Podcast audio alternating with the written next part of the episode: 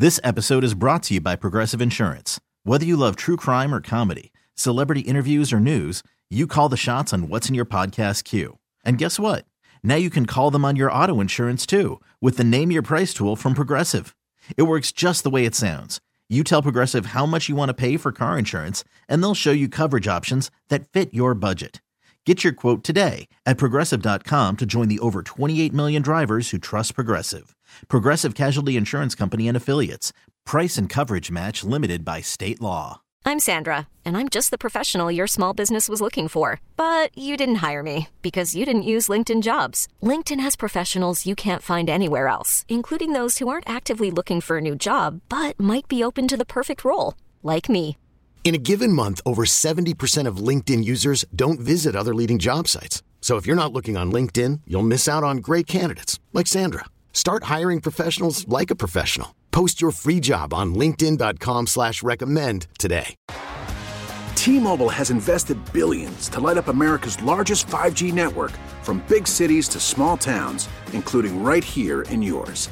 And great coverage is just the beginning. Right now, families and small businesses can save up to 20% versus AT&T and Verizon when they switch. Visit your local T-Mobile store today.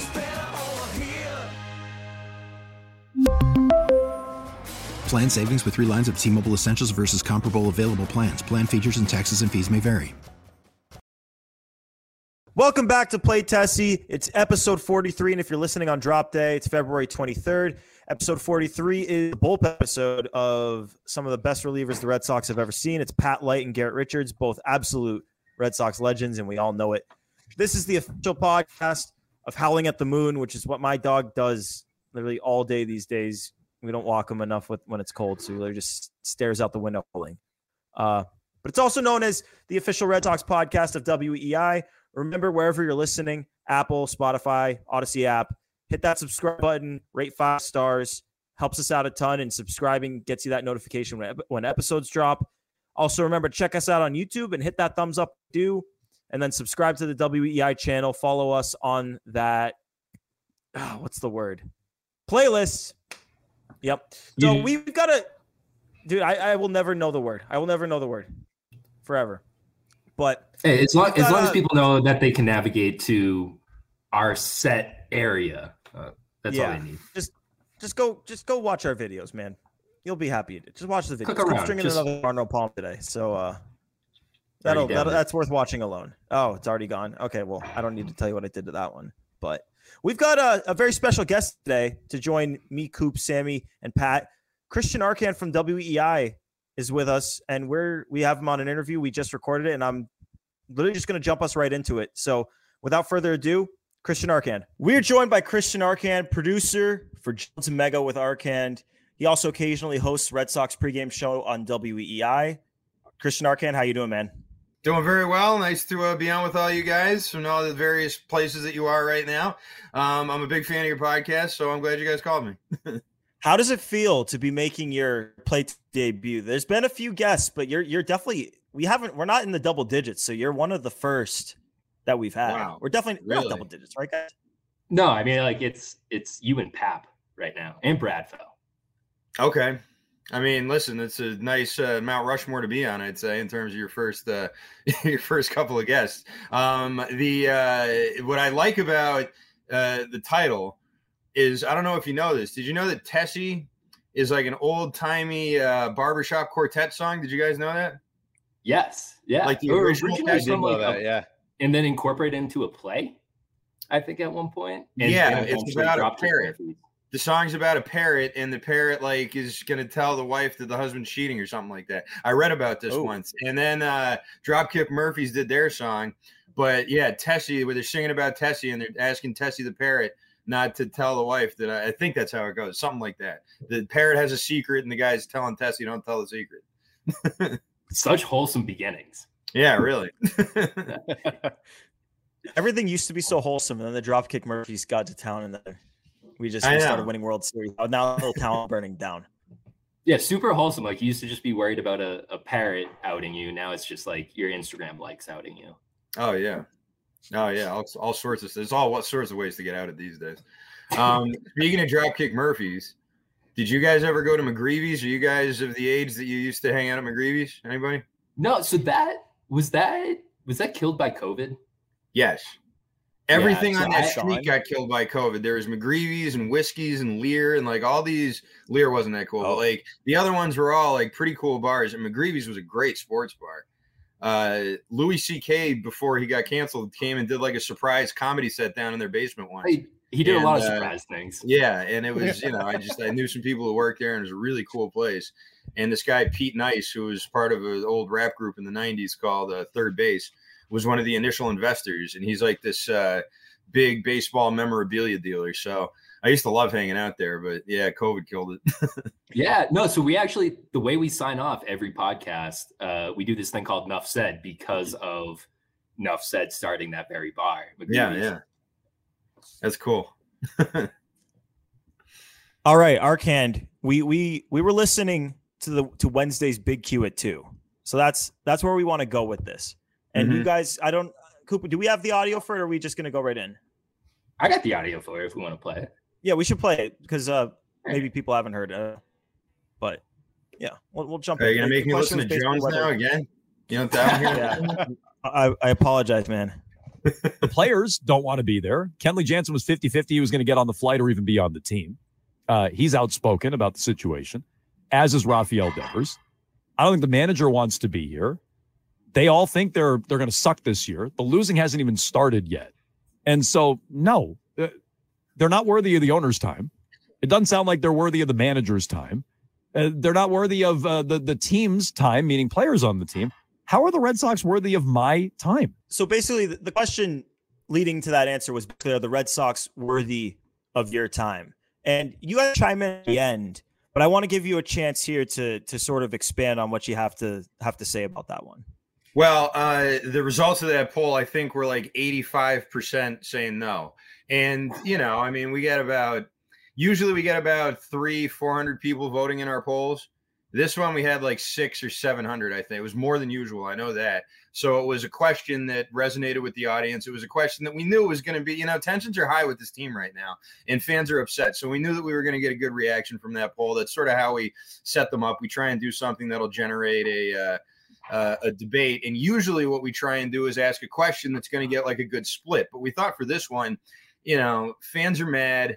And the way I sort of looked at it was, you know, I don't think that John Henry's listening to our show every day or checking our polls out on Twitter or any of that stuff. But you know, maybe someone in that front office might be, you know, we're the flagship station, so maybe there's somebody there. And you know, it's it's something they should see they should see that this is a reflection of the fans. And, you know, we kind of feel this way too. Jones was expressing it there, but I mean, it's something that we're all kind of in agreement on. I mean, we all we all sort of said no too. And listen, I'm a lifelong Red Sox fan. I always have been. And uh, you know, even before I started working in this field, I was at Fenway all the time. And you know, to see what's happened these last couple of years and uh, and the ambivalence that they have towards it, and the things they're making guys like Sam Kennedy go out and say is just, you know, it's upsetting. It's an upsetting time to be a Red Sox fan. And I was sort of hoping that through that poll and through that discussion of it, and we ripped the team pretty hard. I mean, we've been we've been going pretty hard at them since, you know, since this offseason started, really. And uh, you know, it's it's just it was in my opinion, I thought that maybe, maybe it could sort of be a vehicle to opening the eyes of, of some people over there on, on Yawkey Way and maybe uh, showing them, hey, you know, this isn't just the media saying this. We are saying it, but it's not just us saying it.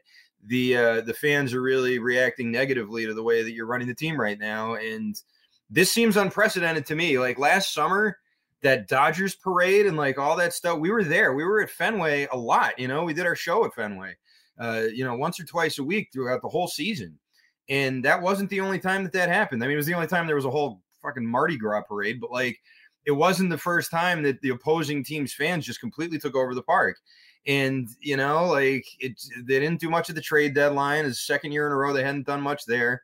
Uh, they haven't really done anything since Schwarber, and like that, that sort of fed into it too. And then to, to go into this season cutting payroll again, I mean, fans are just fed up with it. They're fed up with it, and uh, we're going to reflect that. But I, I think they heard you because they, they went out and signed Joely Rodriguez. So it must have worked. Shout out Joely. So you're you're a no on this. You they they are not worthy of your time as of today. Not right now. I mean, I still think that there's a t- like there's all these free agents just sitting on their ass right now uh, that don't have deals, which I'm still surprised by. I'm surprised Snell, Montgomery, Bellinger. Um, you know, it's it's just those three right there. All three of those guys should be on rosters. And this isn't the first offseason that that's happened. Like I remember Manny Machado and Bryce Harper not getting signed until like the season started, you know, and those were years ago. And that sort of speaks to the ambivalence about it. It's not just the Red Sox. Like it seems like owners across the league are really, uh, you know, not all that concerned about making their team better. They're more concerned about getting good deals and trying to drive the market down. And I think that's what this is all about. And that sucks. I think that's uh, contributing to the fans being ambivalent about it too, which is why you get an 85%, you know, not worthy of my time vote on a poll like that. Would them signing Jordan Montgomery or any one of those Boras guys would that change? Would that change how you feel about it? Um, it would. I would think it's a good move. I think it's a good move to sign Montgomery. I think signing Snell would be a good move. Um, I, you know, I don't know if everybody agrees with that. Snell was just a Cy Young winner, and Montgomery was an instrumental part of that World Series run uh, for the Rangers. And the Red Sox rotation sucks. So it's like yeah, I think that would go a long way. It would go a long way with me. I don't know. Jones probably wouldn't like it still, but like I would be, I that would be when with these guys still out there. That gives me some hope that something might happen, or that they may wake up and realize, hey, you know, we're we're losing our grip on our fans here, and that's just not something that the Red Sox and their ownership should ever should ever be thinking. So. I'm not. I don't have my my hopes up real high. I'm not holding my breath or anything, but I do think there's moves they could make that would change the perception. Absolutely, it would change my perception. I think it would change the fans too. Yeah, I I love questions like this, and I like I like discussing them here because we when we do this podcast three days a week, and we are so deep in the weeds with this team that you get lost sometimes. They're that deep. I so I want to kick it to the guys on the show. I'll, I'll start with you, Sammy. Like we're taking like three steps back here. Like is this team worth your time? My time specifically, sure. But if you're a casual fan of this team and you come check in and you see the players are pissed off, the former players are pissed off, the fans are extremely pissed off, the owners don't really care. You got Sam Kennedy out there like a meat shield every day, and he's laughing through it now. He's not even, I don't even know where his head is at. I kind of starting to feel bad for the guy, but not really how do you sell someone on this team right now? There's nothing. Oh, and I kind of, you know, buried the lead right there. They're very clearly the fifth best team in the division. So mm-hmm. there's really not much to be excited about. You can check out Rafael Devers, who's maybe the 25th best bat in Major League Baseball, and Casas, who's a fun rising star. What else? You got no premier pitchers that you got to tune in and watch. I like Bello, but do we really think he's an ace? I don't. Maybe a nice number two, number three just a really, really tough sell. There's no hook right now. So sadly, I'd say no, not really worth the the time of the casual fan. I'll say hardcore, of course, you're going to tune in, but for the casual fans, no. Yeah, I, I actually I agree with Arcand. I think for the te- like the fans that actually kind of give a shit about the team, a Montgomery signing does go a long way, and the ripple effect from a Montgomery is so kind of like underestimated. You plug Montgomery in, that means that Whitlock and Houck are now out of the rotation into the bullpen. It lengthens the bullpen. Feels like they're going to trade Kenley. Like it just the ripple effect just carries through all the way to the closer role. And I think for the fans that do genuinely care and kind of know who Jordan Montgomery is, kind of where they stand, everything, that kind of signing would go a long way for fans. Am I saying they win the division with Montgomery? No, of course not. But are they like a sneaky, like if everything kind of falls their way, a wild card contender? Yeah. And I don't think that's a crazy thing to say. But I do have a follow up for Arcand. So as of this point, they're not kind of like worth your time, like worth anyone's time, should invest in it. If you have to pick one thing that is worth following, whether it be a player or a storyline this year, where or who are you leaning? Hmm. Um, probably the Casas stuff. I think that's yeah. pretty interesting. He's one of the only guys that was on that top 100 list. Uh, I forget it was MLB.com, whatever it was. He was like 97th. And I like Casas. I mean, he's a weirdo, but like I do like him. And I think he's, uh, if they can not piss him off too much with terrible offers, I think he could be a building block for the future. And they don't have a lot of those. Uh, you know, they're they're kind of dicking around with Bello too. Uh, he didn't have a great year last year. I feel a little bit better about Casas than Bello at this point. Um, you know, I'm hoping to see him sort of take that next step this year. But uh, yeah, hearing hearing that and hearing the way he kind of shrugged off the offer and was like, "Oh yeah, it was a terrible offer. There's no way I was going to take it." It's just he's very matter of fact about it, which you don't often hear with these younger players. A lot of times they're just sort of like happy to be getting offers like that and happy to be getting extensions. But Casas is confident and he sort of you know knows that he's that he's good. He knows he's in a position of power. I think on this team since they just have so little, uh, you know, guys to get excited about. You're probably going to sell a lot of Casas jerseys this year. You know, like that's that's sort of what I think. So I'm I'm interested in that. I'm interested in him. I think that you know he's a, he's a good player, and I don't know. I wanted to say I was interested in the bullpen because I like I like the bullpen from last year. But after they traded Schreiber, they're looking to trade Martin. They're looking. You just said it. They're looking to trade Jansen. Like It'd be nice if they got Montgomery and they could kick uh, Houck out to the bullpen too. I think Whitlock's they're planning on having him pitch out of the bullpen anyway, right? I, I may be wrong about that, but so, yeah, yeah. So, right, right you know, now he's starting, but like I think he's not seen as like in the top five, so I think most expect him to go there. Okay, I'd rather he's in the bullpen too. Honestly, I mean, I think that would be better. But uh, you know, if they do all that and then they do it so they can trade Jansen and feel better about it, like that sucks. like it just it seems like no matter what they do, like the bottom line is always the most important part of it. Like the on-field product is very secondary, maybe not even secondary sometimes, but it's uh, mostly about you know getting rid of the Chris Sale contract or moving on from the Verdugo contract or in Schreiber's case, like he's cost controlled. That I don't even know what that one's about. They don't have any pitching prospects. I guess they wanted someone in the minors, but like, well, you end up with a 23 year old single A guy, like you know, I, I just feel like it's uh it's very uh, scattershot right now. And to piggyback off of what you just said, shit's bad right now, and there's no sign of change in, in sight. You've got the uh, situation with Casas and Bello. Like you said, they're dicking around with both of them.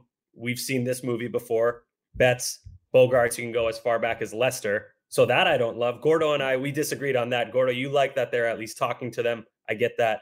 For me, it's just an instant replay of what we've already seen. Uh, and then they're selling off of uh, the expiring deals, which you know might be smart business, but that's not a contender. So this might not even be the end of it. We might have to do this song and dance again next year. So that's even more reason to not want to watch this team if you're a casual fan. Why would you? It's a shit show and it's going to be going on for a long time, no matter which way you slice it. So it's a, how do you sell this team? What do you sell? You Casas He's an interesting experience. That's what you sell. The 97th best player in the league. Come see the 97th best player at Fenway Park when you drink your $13 Bud Light that's a little warm already.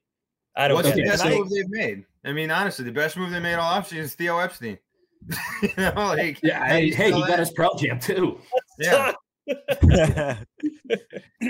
so can I, I, I, give my devil's advocate a little bit here? Or well, no, you want to go first? Like, I'm a bit of a dissenter. Like I, I'm I'm like Ben, the school teacher from Fever Pitch, where like I'm the hopeless romantic at this point. I understand it's going to be a crappy season, but Fenway's it is a happy place for me. So like I'll go. Maybe I'll leave before like the middle of the eights because Sweet Caroline playing when you're down 24 runs, not fun. And I feel like that's going to be happening a whole lot. But it's just kind of like I the Red Sox were here before John Henry, and this is kind of how I've just started looking at all this. They're going to be here after. They are a fixture in the city, like whether it is just Fenway being a neighborhood part of the city or the Jimmy Fund itself and that kind of being a beacon of it. Uh, and this is playing directly into what they talk about when they're selling the Fenway experience. And I hate that I have to go this route.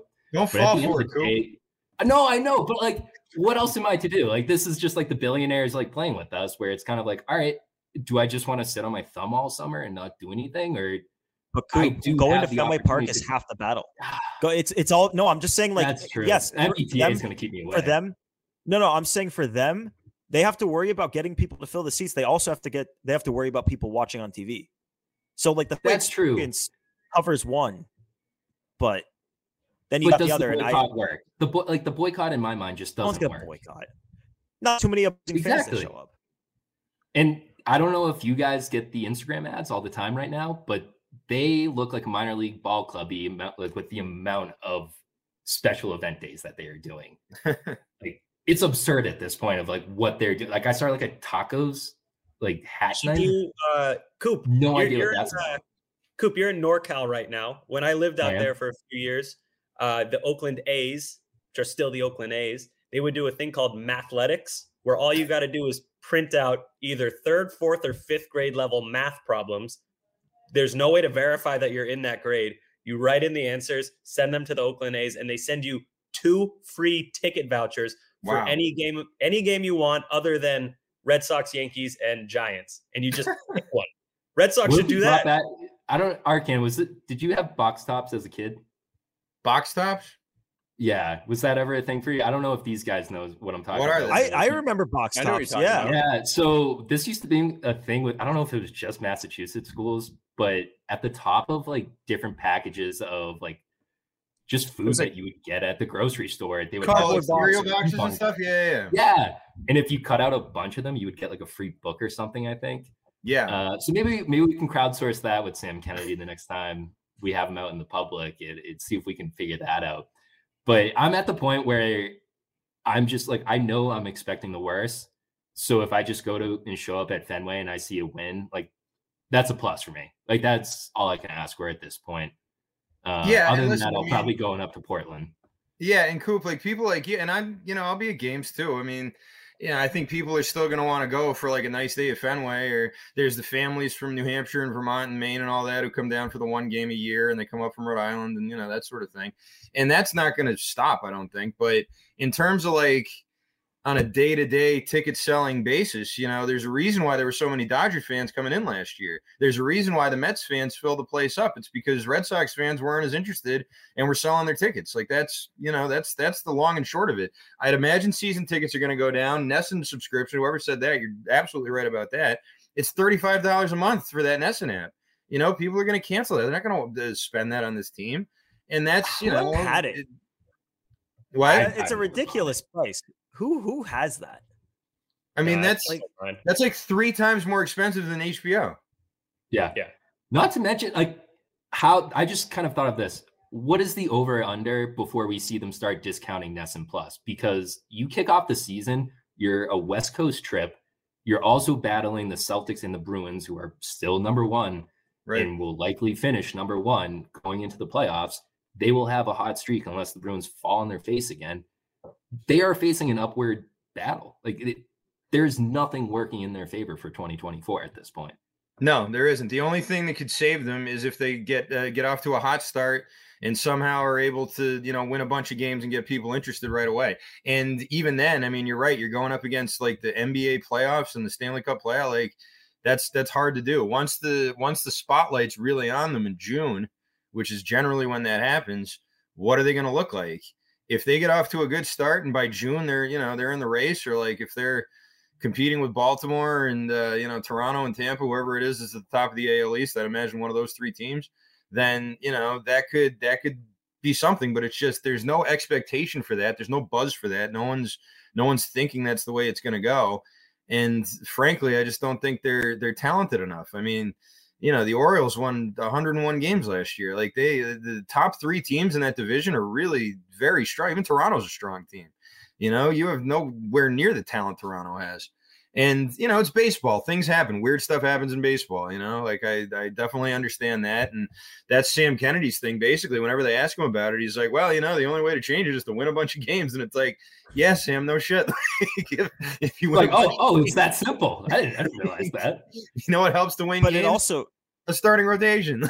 Why don't you try yeah. investing in one?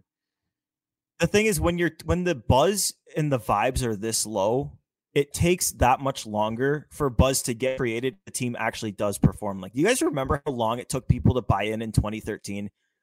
Like, mm-hmm. people people oh, didn't oh, yeah. buy into that team until what after the trade deadline. Like, but if you if you have a team that that generates even a little bit of buzz, if they go like what 20 and 12 in the first I don't know why I picked a number, but 32 games, then you've got buzz. Then you've got people that care about the team. But there's so much going against them, and so much of that is self-inflicted because of how they they've handled the offseason.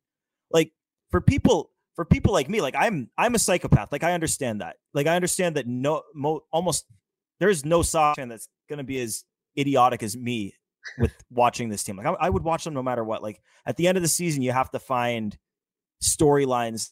Pat kind of goes to your question that you had earlier with the with the storyline that that he'd be excited about. Like you have to find that at the end. The start of the season is about blind optimism. The middle of the season is about trying to stay in contention so that the team can stick together. And the end of the season, when they're out of it, is about storylines. But the issue is if they fall out of it as quickly as I think people think they're going to this year, it, it's hard to to watch the team every night based off of storylines for like three months.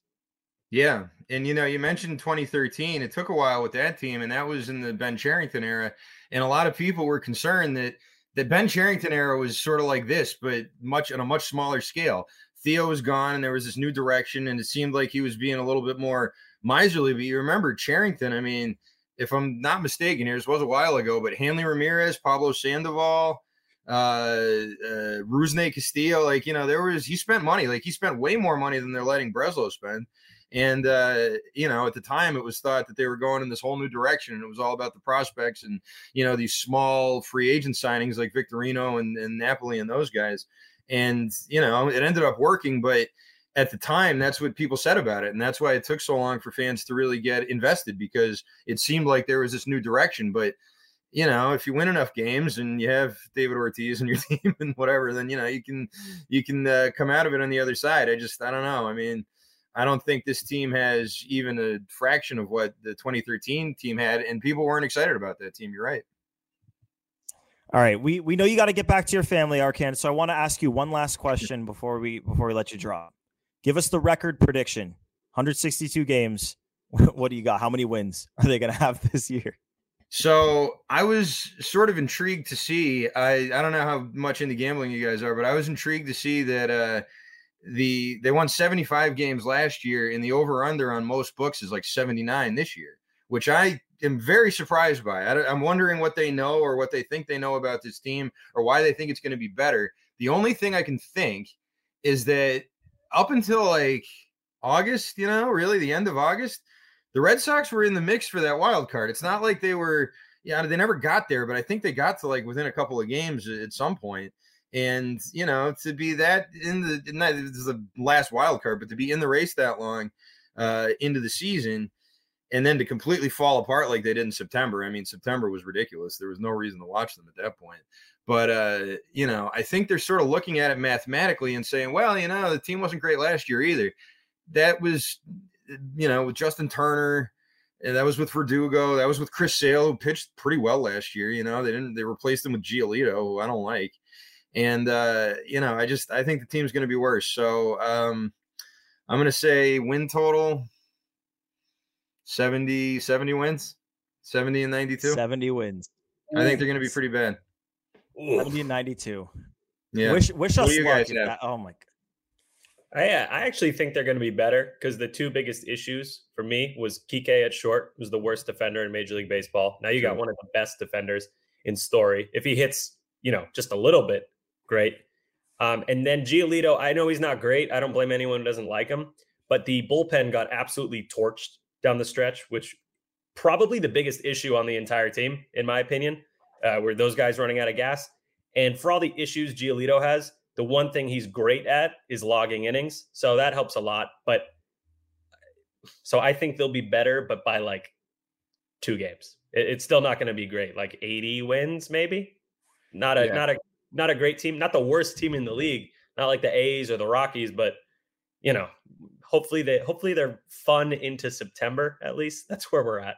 By the yeah. way, I reserve the right to change my mind if they make any moves. I just don't think they're gonna. that's why. That's yeah. why I'm going. Yeah, you have until opening day. Yeah. yeah, I was gonna preface. I said as the roster currently stands, I was gonna say like 78 and 84. I think they're barely better, but like again, yeah, uh, 78 in a row. Thir- I'm telling you right now, 78 and 84 because as of right now, they're literally they changed names, kept the same talent. It's that the was, same team. You know what? No, Pat, they lost, they lost their leader. Wait, that's actually a storyline. If it gets down to the end of the year and they're around 78 wins, wait, am I crazy? That's been how many wins they've had the last two years, right? I thought it was 75 yeah, no, last year, no? No, 78. I'm I think it was 78. Was yeah, 70. Yeah, maybe I'm wrong. Yeah. Either way, I know it was more than the uh, in the predictions. Hold on, I'll look it up. Has yeah, a team ever but, finished with the same record three years in a row? That was like uh, Back when Chris Davis hit yes, that's what I was like three years in a row. that was weird. That's got to be one of the weirdest statistical anomalies in sports. Period. The two forty. Wild man. Yeah. I was going to take 78. 78 the last two. Yeah. Two straight okay, 78 and 84 no, seasons. that. Confirmed. So there you go. There's your storyline. Three Three feet. Hang the banner. I'll, that's that's going to be the intro to the Netflix doc. A hunt for 78 wins. That's like I'm taking 77. Three Super Bowls in a row. You're taking 77, Gordo? I'm taking 77. Did you just say 75? 75. I like I think they'll be so worse got, off this year than they were last year. So we've got 70, 75, 77, 79, and 80. Book it. Wow, I'm the highest. I'm usually yeah. the negative guy. Sammy, you, eh, you I listed mean, off a bunch of things that could be better, but the issue is that this is just the same thing that it has been the last two years, where all of these things need to go right. And like, if one thing goes wrong, like last year, their pitching got hurt, and so they stunk. Yeah, yeah, it's kind I'm, of where again my 80 win thing is is really contingent on Trevor Story, like hitting a little bit and then staying healthy and continuing the defense. So that's not that crazy. Fingers crossed, no, man. I mean, I don't think it's crazy. The only reason why I'm I'm skewing lower, not the only reason, but one main reason why I am is because it seems like all the players are pissed off. Like it seems like everyone's like in the beginning of spring training, and I get it. You know, your, your summer's over and you got to go down there, and everyone's all chubby, except for Giancarlo Stanton somehow the only one who never in the history of baseball who didn't show up chubby to the spring training. but uh, aside from him, like all the Red Sox are kind of chubby and they're kind of pissed off and they're all sort of mouthing off about it. And I just feel like you know Cora doesn't really want to be there. It just seems like the the checkout factor. The checkout factor is a, a, variant that I think could really come into play this season. So that's why I'm skewing. Uh, Red Sox. If, if, the Red Sox had gotten Shohei Ohtani, how many less pounds would Rafael Devers have on? Him? I don't know if you've seen the pictures of him, but it's I feel like that's like you just lost motivation. He was like, ah, I guess I'm not getting in the gym this winter. Yeah. Well, he's he's answering that question. It's like if they don't care, why should I? I've already got my yeah. money. Dude, he but, he looks he looks bad, really bad. Good year, I, I, I, figured he wouldn't look great when I saw that picture from two days ago. Oof, that's my DH, baby. Soon mm-hmm. enough. Your yeah, baby. Uh, Arcand, thanks a million, man, for hopping on with us. Play Tessie debut for you. That's yeah, a, very, uh, very exciting. it's got to be your highlight of 2024 so far. Probably hard to beat that one. So uh, we'll be Red talking Sox about highlight of 2024. I, oh, it'll definitely know, be the man. Red Sox highlight of 2024. Yeah. I don't think there's going to be any other ones. So uh, yeah, I'll remember this. And hey, uh, anytime you want to have me back on, give me a call. This was fun. This episode is brought to you by Progressive Insurance. Whether you love true crime or comedy celebrity interviews, or news, you call the shots on what's in your podcast queue. And guess what? Now you can call them on your auto insurance too with the Name Your Price tool from Progressive. It works just the way it sounds. You tell Progressive how much you want to pay for car insurance, and they'll show you coverage options that fit your budget. Get your quote today at progressive.com to join the over 28 million drivers who trust Progressive. Progressive Casualty Insurance Company and Affiliates. Price and coverage match limited by state law. Hiring for your small business? If you're not looking for professionals on LinkedIn, you're looking in the wrong place. That's like looking for your car keys in a fish tank. LinkedIn helps you hire professionals you can't find anywhere else, even those who aren't actively searching for a new job but might be open to the perfect role. In a given month, over 70% of LinkedIn users don't even visit other leading job sites. So start looking in the right place. With LinkedIn, you can hire professionals like a professional. Post your free job on linkedin.com slash recommend today. Audacy celebrates Mother's Day, brought to you by T-Mobile. You can count on T-Mobile to help you stay connected on America's largest 5G network. Audacy is giving you a chance to win a trip to London to see Taylor Swift at the Eras Tour. It's Tay in the UK. Hey, it's Taylor. Just download the free Audacy app, log in and listen to a participating station for a minimum of 60 minutes to get your daily entry. And you could win a chance to fly off to London with three friends and see Taylor. I can't wait to see you at the Eras Tour in London. For more, go to audacy.com slash Taylor. Tay in the UK. It's on the Audacy app. Thanks to Republic Records. This is a national contest. For sure. Always welcome, man. Thanks, right, Arcand. Big thanks to Arcand for for jumping on with us, making his Play Tessie debut. As I said, probably the highlight of his year. And I was not talking about Red Sox. That is that is the highlight of anyone's year, jumping on with us. Let's be real here, fellas. Coop, Sammy, Pat, how you feeling? How's that? How was it? We've it's been like ten minutes since we had that conversation. So how you feeling about uh the interest in the Red Sox? Great, uh, great year to get good seats. SeatGeek's gonna rock. Uh, actually, I take that back. Not not that company. Any company that would want to sponsor us that does the secondary market, except Ticketmaster. Ticketmaster can kick rocks. Uh, surprisingly, I didn't feel as bad as when I first saw that. First well, it's, well, it's like one of those. He's talking about the conversation. Sorry, there's oh, sizzling oh, going on oh, behind me yeah. right now, and I had I to hear the myself. sizzle. I can hear the sizzle in the background. I, I, think it's chicken. Uh, it's ski fever. Coop's cooking. Here. Coop is cooking. I'm not cooking. Mama L's cooking. Ooh, hi, Coop's Christine. Hey, Coop, you're gonna make the listeners hungry with that sound. Promo code well, something. Uh, Grub Grubhub. Maybe Grubhub can sponsor us.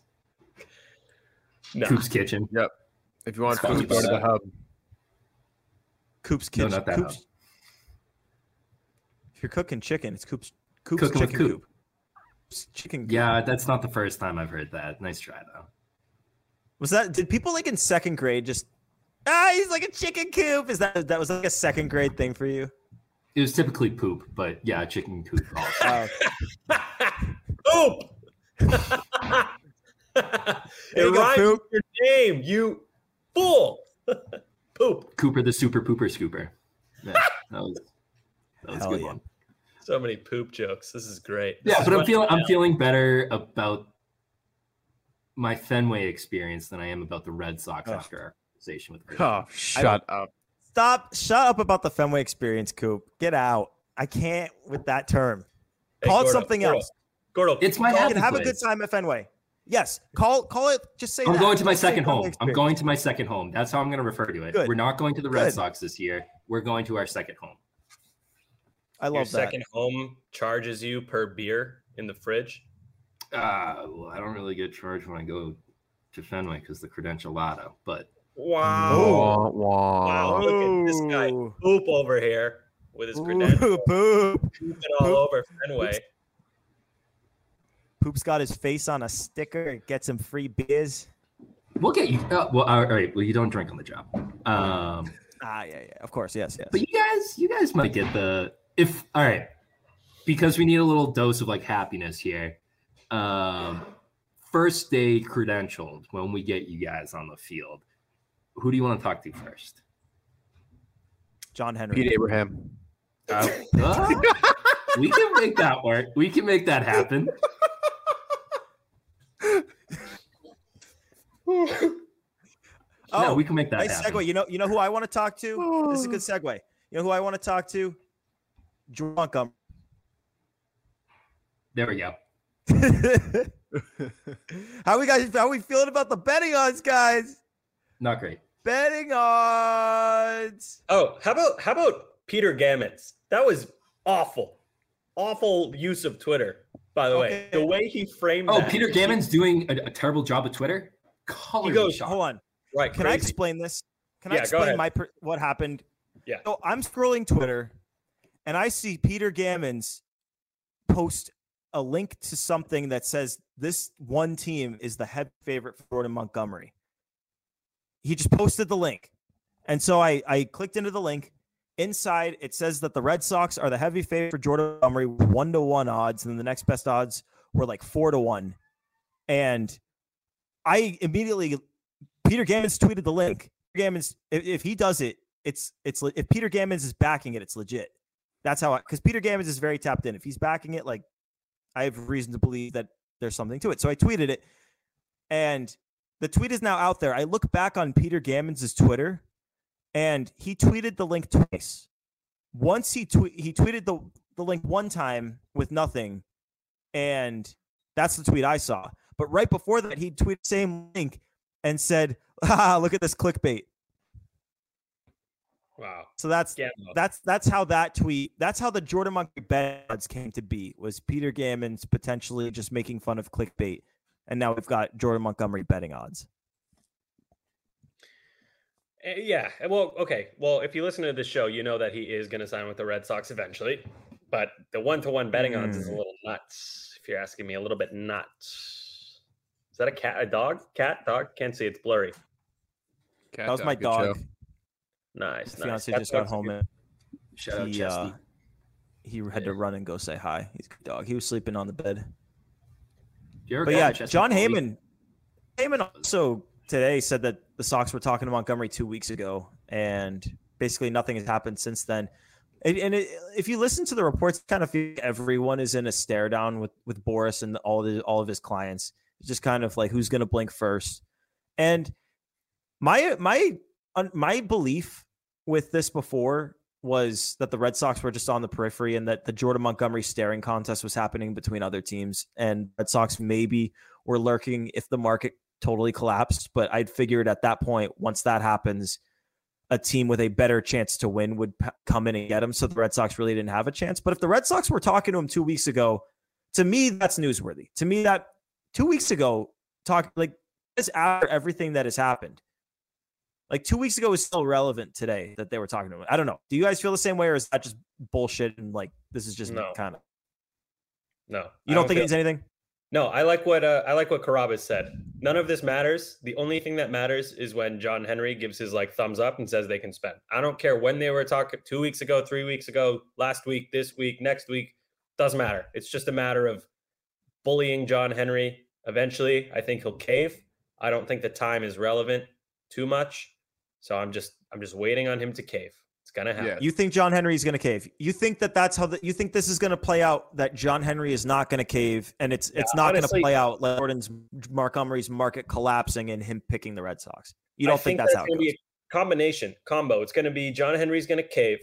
His little uh he's gonna find he has like one bone left in his spine, and he's gonna be like, all right, you know this guy's price has come down he's not a stuff guy. Not that John Henry thinks this deeply about baseball, but like I feel like Montgomery's a guy you can sign and he'll age gracefully. There's nothing to say he won't. The way he pitches is so like conducive to being successful over a long term. So I think eventually somebody might talk him into it. Maybe every every friggin' former, current, and future player on the Red Sox yelling at John Henry and all the media and all the fans yelling at him. Maybe that will get him to cave.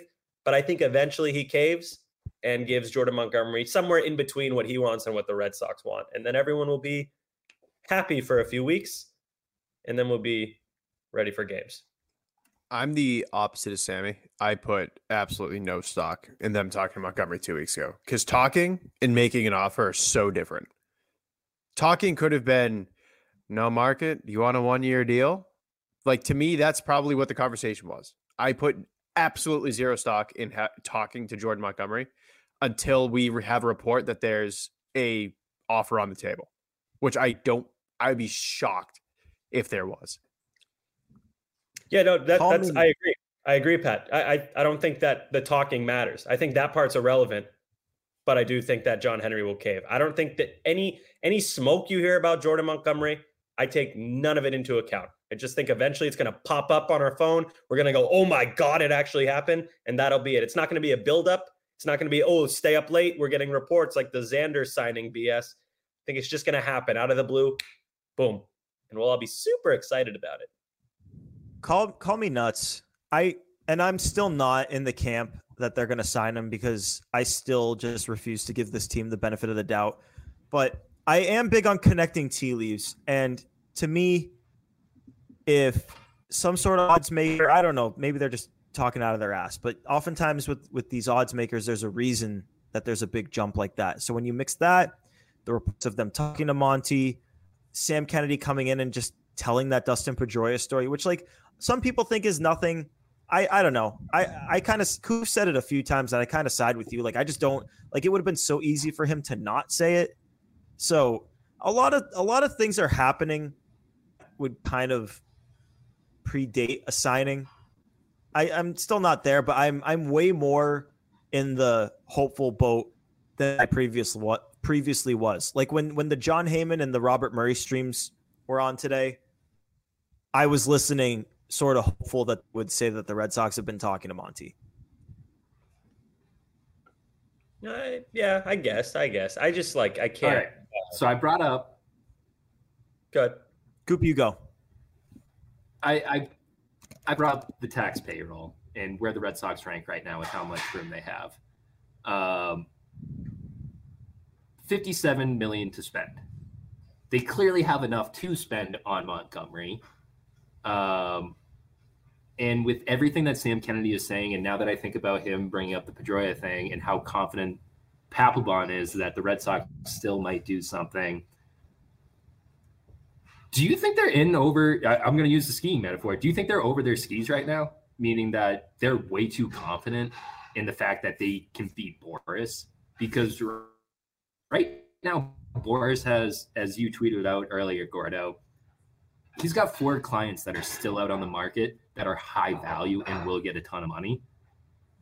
And I think they are very cool with playing the waiting game up until like opening day at this point. Like, I don't think either side is going to concede, and especially with John Henry's feelings about paying pitchers. I think that they drew a hard line in the sand. Everyone else at this point in the league is just kind of set on what they have for their five man rotation outside of the Yankees pursuing Snell. Um, and I mean, the Rangers could swoop in and they could steal Montgomery, but Phillies. I like I'm at the point where I think, yeah, I mean Lorenzen is still out there technically, correct? Yeah, Lorenzen, and then yeah. oh man, this is a delay. uh, so I'll, it's, I'll, it's I'll, gone to the point where. Thing, um, no, to, to answer your question, Coop, no, I don't think they're confident that they can beat Boras. to put it that way. I just think they don't care. I think they're looking at it as either Boras and his client, Montgomery, cave, or we proceed as we are right now. I don't think it's like, guys, we can do this. We can get this last piece. I think it's kind of like a, it just seems like they don't care. They're just like, whatever. If it works, great. No, you're, if you're right on. Yeah. I don't think it, I don't Sammy, think they're thinking of it in that. I wish I wish they were Coop, but I think they're just complacent now and they're like, whatever. If it happens, great. If not, fuck it. Yeah, and honestly, that's if like if if you exclusively want to only sign guys that cave to your price, like I guess that's the right mindset to have. It's just that big market teams. It's just hard to butt to that fan, but I think you're right, Sammy. I think they have set themselves like Coop. You you point out the the amount of space they have between where they're at luxury tax line, but but tr- but to be frank, like the number that matters is not the luxury tax line; it's the John Henry tax line. He has set them a line. It, it doesn't feel like that line is coming from anyone but John Henry. It's becoming much more, much better documented lately that it, it should not be Craig Breslow that you're pointing the finger at. It should not be Sam Kennedy. It should not be Tom Werner. It looks like it's John Henry. And they probably don't have much, if any, space to get to that line. So basically, to Sammy's point, I think it's either Jordan Montgomery comes down to meet their price where they could trade Kenley Jansen to open up money and sign him and stay under John Henry's budget line, or it's just it's just not going to happen. And maybe maybe it's like I know the front office would like to do it, but I don't think ownership cares enough to increase their budget by a few million dollars just to make it happen. It's it's going to be we're probably not making the playoffs anyway. This is what ownership thinks. So if if that's going to be the case, then why should I increase my budget even a little bit? Do we do we all kind of agree that it's one man that's the issue right now? It feels like we're narrowing it down, but I just want to see are we all in agreement that it, yes. this is the Red Sox have a John Henry problem? It's not and I don't feel bad for ripping on Sam Kennedy and Tom Werner, but it more and more it seems like okay, maybe they were duped too. Maybe they're kind of in our boat a little bit more than we think. And John Henry all along has been the the problem and still is.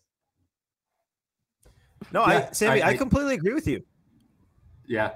Like I feel bad for ripping like Bloom. I, at the end of the day, Bloom couldn't get the job done, but Bloom also couldn't get the job done with the parameters of what was being said. I think Craig Breslow probably will meet an untimely demise the same exact way because it is John Henry's team and it is John Henry's money.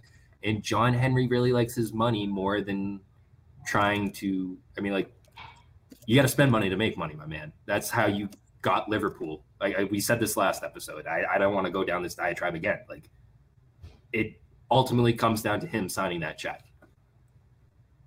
Yeah, Coop. To your to your point about Bloom, like it's it's interesting being in the post Bloom era because seeing how things operate now, you can sort of see you like all, all, sorts of different fans and personalities had their own takes on Bloom and how the Red Sox were operating, and I think like people were were right and wrong in a lot of areas. I never thought that Bloom was the problem, and I feel vindicated in that. I feel like I've been proven right there.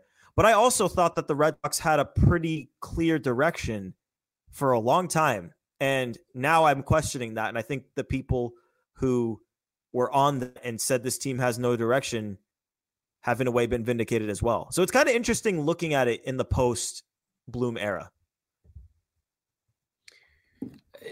I mean, I don't know if I'd vindicate those people because up until this year, when Bloom was fired and Breslow was brought in and this limit was implemented publicly, I think there was a plan. I think there was a pretty clear plan was to build a core, which I, I think they've done a decent job of, and build the farm, and then you supplement. And you know that could happen next year. And how, how can you give them the benefit of the doubt? How can you, you give don't. them the benefit of the doubt? No, no, I'm not. That, I'm not. Was... Giving, I'm not giving the the Red Sox the benefit of the doubt. I'm saying like Bloom and his plan, what he wanted to do, and like the the front office not ownership, like the front office guys who like do the who make moves and shit. That's what they wanted to do. But now it seems like ownership has stepped in and been like, nah, we're gonna we're gonna change up your plan a little bit. So I, I felt like there was a plan. I still think there was a plan. It might still be, but it doesn't feel like it anymore. I, it feels like they're floating through space and just kind of whatever happens happens. We're making money. I think I saw today they're the third or fourth most valuable Major League Baseball team in 2024. So they don't give a shit. They're making money. Yeah. I mean, I just, I think that up until like I under, like I, I stand by why I believed there was direction because to this point, every year, ownership, anytime ownership took a step back, it would be to immediately jump right back forward the next year. They hadn't done it two straight years ever. So I think it was totally within reason to expect that to happen again. It hasn't happened again. We don't know exactly why that is. There's a lot of theories. Like there's a lot of new investments now that there weren't previously. There's a. There, who the hell knows how that business as a whole is doing? We don't know why it's happening, but clearly something has changed because they have operated totally differently th- this offseason and within the last few years than they ever have. But let's let's move forward to some enough said. Uh, I think I think I'll go first because mine is mine is baseball related, and I wanted to make sure I talked about on this show because Brayan Bello told Mass Live the other day that he was discussing a contract extension with the Red Sox, and when asked if it was close, he said, "Translate." He said it in Spanish. He said, "More or less." So that that is like the closest we have seen to. I okay question because I can't think about it off the top of my head outside of Garrett Whitlock, when was the last time the Red Sox extended a player with more than one year left on this contract? Is there? Can we think of anybody? Yeah. It's not Ref Pedroia. He had a year. Um, yeah, he, Pedroia. Wait, did you say player or pitcher? Player. Player. Any player. Oh. Um. I feel like I'm missing some. Oh wait, Zan. No, Xander had one year. Still had one year. Is it literally Dustin Pedroia? Yeah, I think that's Pedroia. Maybe Poppy. I feel like Poppy just kind of rode one year deals. Yeah, Poppy was always like one to two. But even after the this, first one, he didn't get multiple years. Oh well, actually no, because that'd be off of a one year deal. Yeah. But this is to my point, and like maybe we'll think something along the way. But regardless, like they never, never for a team that says all the time how they want to do it and has seen it work for so many other teams. I, I just I think that them supposedly making progress with Brayan Bello on it is a is a good thing. It feels as though if the season starts and that contract extension isn't done, then like it feels like it's more likely that it's going to get done or rather than not. And if the season starts and he hasn't gotten extended, then we can kind of question like what the hell happened. I feel I I, I feel that he's talking extension with them, and I feel I feel good that it's it's not what Casas said that there was nothing enticing, or what these guys have said in the past, which is that they haven't discussed extensions. So, do you guys buy into any of it? Because I would. We talked about this in the group chat when the Bello news first kind of came up. I didn't get anything from Chris Cotillo's article. Like it, it didn't move, didn't move it for me. Like yeah, nothing. No, I like. I'm such at the point where it's show me the deal and then I will believe you. Like you can talk about like the Casas extension, you can talk about the Bello extension. Until there is a contract that is actually out there, I don't believe a word of it. And it, it, really kind of goes back to like Mookie at this point, the way I feel. Because at the end of the day, like we still really have no idea what happened with Mookie like extension talks. Like there's so many question marks around that where it's hey, the Red Sox did talk to him, and Mookie saying, no, well, they never really came up to what I want. And then Mookie kind of coming around and saying, yeah, like they were in the ballpark, but I just wasn't ready to sign. And then the Red Sox also coming back and saying, we gave him exactly what the Dodgers uh, gave him. Like, and then the Xander, I, like, there's just so many instances of boy who cried wolf with the Red Sox with extension talks. I understand why you'd want to wait, Coop. Why you'd want to wait to like with the Red Sox, it's sort of everything that they've ever said they're going to do, or at least in the last several years, has come back to bite you if you've gotten excited prematurely. So I understand why you want to wait. But I just, the way I see it is that the Red Sox are actually prioritizing something important. They've talked to Casas and they've made progress with Bello. I want extensions with those guys to get done. You've got years to do it, but the earlier you get it done, the better deal you're going to get. So I just I feel good that their head is in that place. Yeah, I I don't. I need to see it, man. I can't. I can't give. Uh, this goes back to what you said, Gordo. I can't give them the benefit of the doubt. If they're if they're gonna dick around these guys and piss them off like they've done with multiple guys in the past, we're in the same spot we are now. So I I have to see it, man. I can't. I, I'm done being hopeful for shit that might happen knowing it's not going to happen. Like, the, like the, Montgomery's my last one. Montgomery doesn't happen. I, I'm like full doomsday. So no, I don't think Bello's going to get extended. I don't think Casas is going to get extended. I think they extended Whitlock and it didn't go too well right after the extension. So they're probably right now like, oh God, we don't want to mess anything up anymore. So I'm yeah. We, when it happens, I'll be okay. thrilled. If, excuse me, if it happens, I'll be thrilled. But I'm not. I'm not feeling it right now let me ask you guys a question and we'll we'll go around and then we'll move to whoever wants the next enough said. If they sign no more free agents, but they extend Casas and Bello, give the offseason a grade, and I'll no, yeah, just give the offseason a grade. C plus. That's generous. C minus. See, I'm at C a C minus. C minus. I'm at a C minus right now because I think the the Sale for Grissom trade was friggin' awesome, and people are gonna realize it eventually. Like that one, I give them so much credit for. I thought that was unbelievable. So yeah, uh, uh they they prepared themselves to sign someone. They just yeah. didn't sign anyone. Yeah, yeah. Right I now, think, I think the way where I stand there and like I want to look at it from just a front office standpoint because you have to look at it as if they've been given a budget and they can't get around it. So understanding that if they're able to what they can and get a controllable second baseman and extend your young stars, I'd be willing to give the offseason as a whole in the B minus range, just understanding that there wasn't that much they could do. And if and if I was looking at it just from a front office standpoint without without ownership being brought into it, just evaluating the front office doing what they did based with the with the funding that they've been given, I would give it a B plus. Just because there's I nothing they can do. I can't do that. I mean, when you're when you're about to punt for the third year in a row in the no, fourth, no, but that's not on the front office. They have no. no it's like, like you have no money. I'm grading. I'm grading the Red Sox. Uh, Breslow, I yes. think, has done a very good job. Breslow's done a good job, but like it's a team effort, and right now the Red right. Sox stink. So I'm not giving. Yes, C minus, I already feel is a little generous. D would be dramatic, which is why I'm still at C minus. That's where I am. Man. Yeah, but if they if they extend both guys, I'll go up to a C plus or one guy. I think I think I'm at a I'm at a D plus today, and if they extend both guys as a whole, I'd give it a C minus. But Breslow himself could go higher, but whatever. Uh, who wants who wants to get enough said? I didn't expect you to be the pessimistic one. I just want to say that. we're, we're all Pat? we're switching it up today. I go. No, Gordo. I feel like I was most optimistic. I think I think what they've done to this point is bad. But if they if they can make sort of make lemon lemonade out of lemons here, and we don't have any money to operate now, but let's put the organization in a better spot moving forward and make sure that these guys are here to build on. Then then I think you you have to give them credit.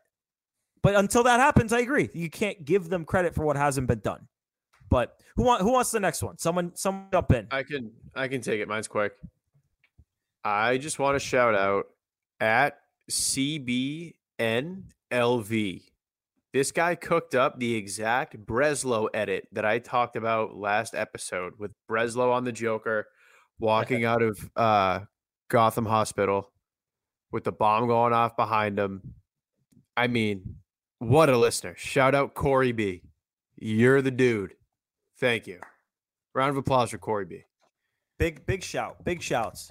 Love that. I thought that made my day when I saw that. That was good.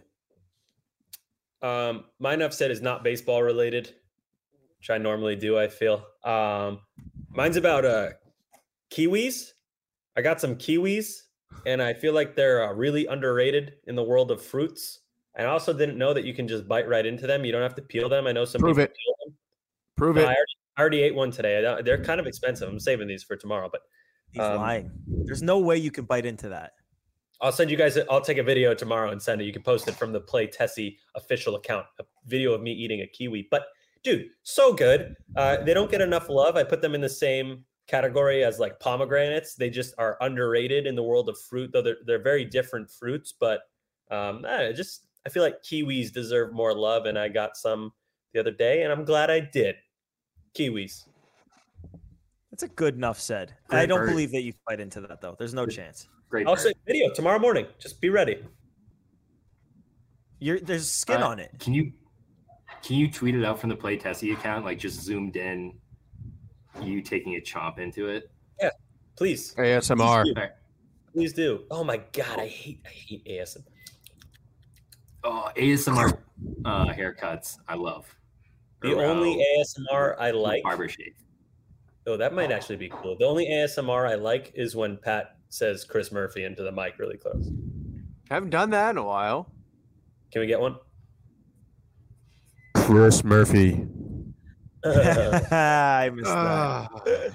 All right. Yeah, that's my upset. Kiwis deserve more love. And I hope you, if you're listening, you go out and you buy yourself a kiwi. They also kind of weird looking. I, I Speaking of kiwis, excited for Liam Hendriks on the team. No, he's Australian. That's New Zealand, you idiot. Ah, I'm gonna get ripped. First off, I call Northern Ireland. Oh, uh, yeah. I'm in a Latin geography. In geograph- I'm in a geographical yeah. mess here. Mate, he's not a Kiwi. He's from Australia, mate. Fucking skeets, mate. Speed again. Coop, you got something? Yeah, I, I, feel so bad that I've been lagging this entire episode. Um, yeah, so I'm at altitude still in Tahoe, as we've mentioned. Um, I don't know if this was a product of altitude, but I had a wild dream last night where I was just chilling out with Snoop Dogg and Dustin Pedroia. Wild combination. We were just walking around Fort Myers, just complaining about the team in general. Um, it, it was like one of those dreams where you wake up and you're like, "Was that real?" That was that was pretty vivid. So that that's, that's where I'm one? at. What does it mean? I, yeah, what does know. that mean? I gotta. Maybe something happens.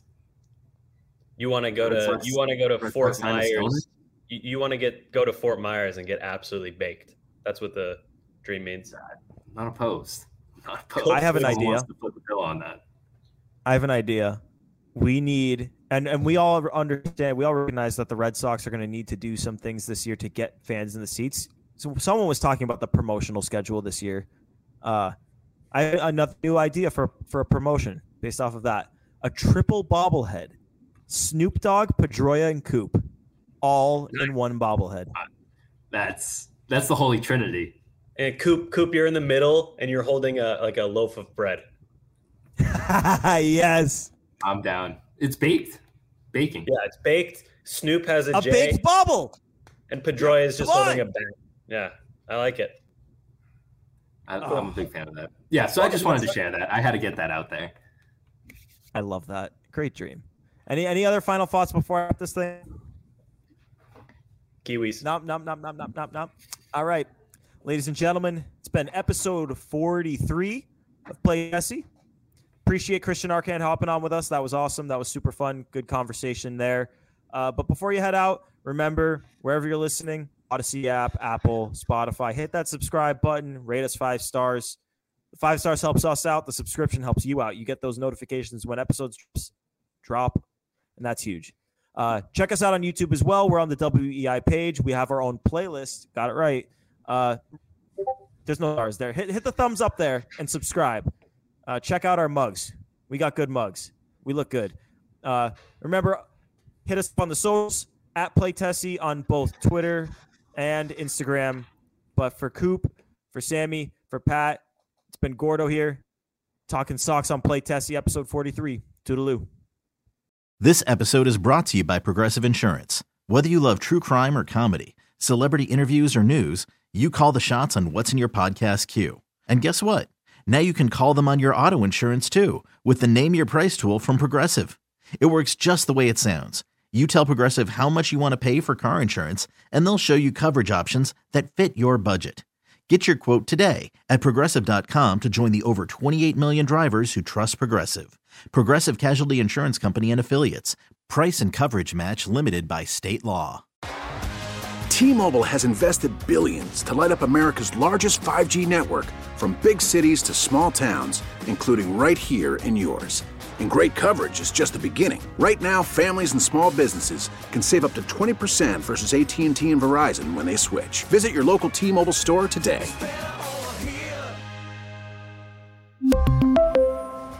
Plan savings with 3 lines of T-Mobile Essentials versus comparable available plans. Plan features and taxes and fees may vary.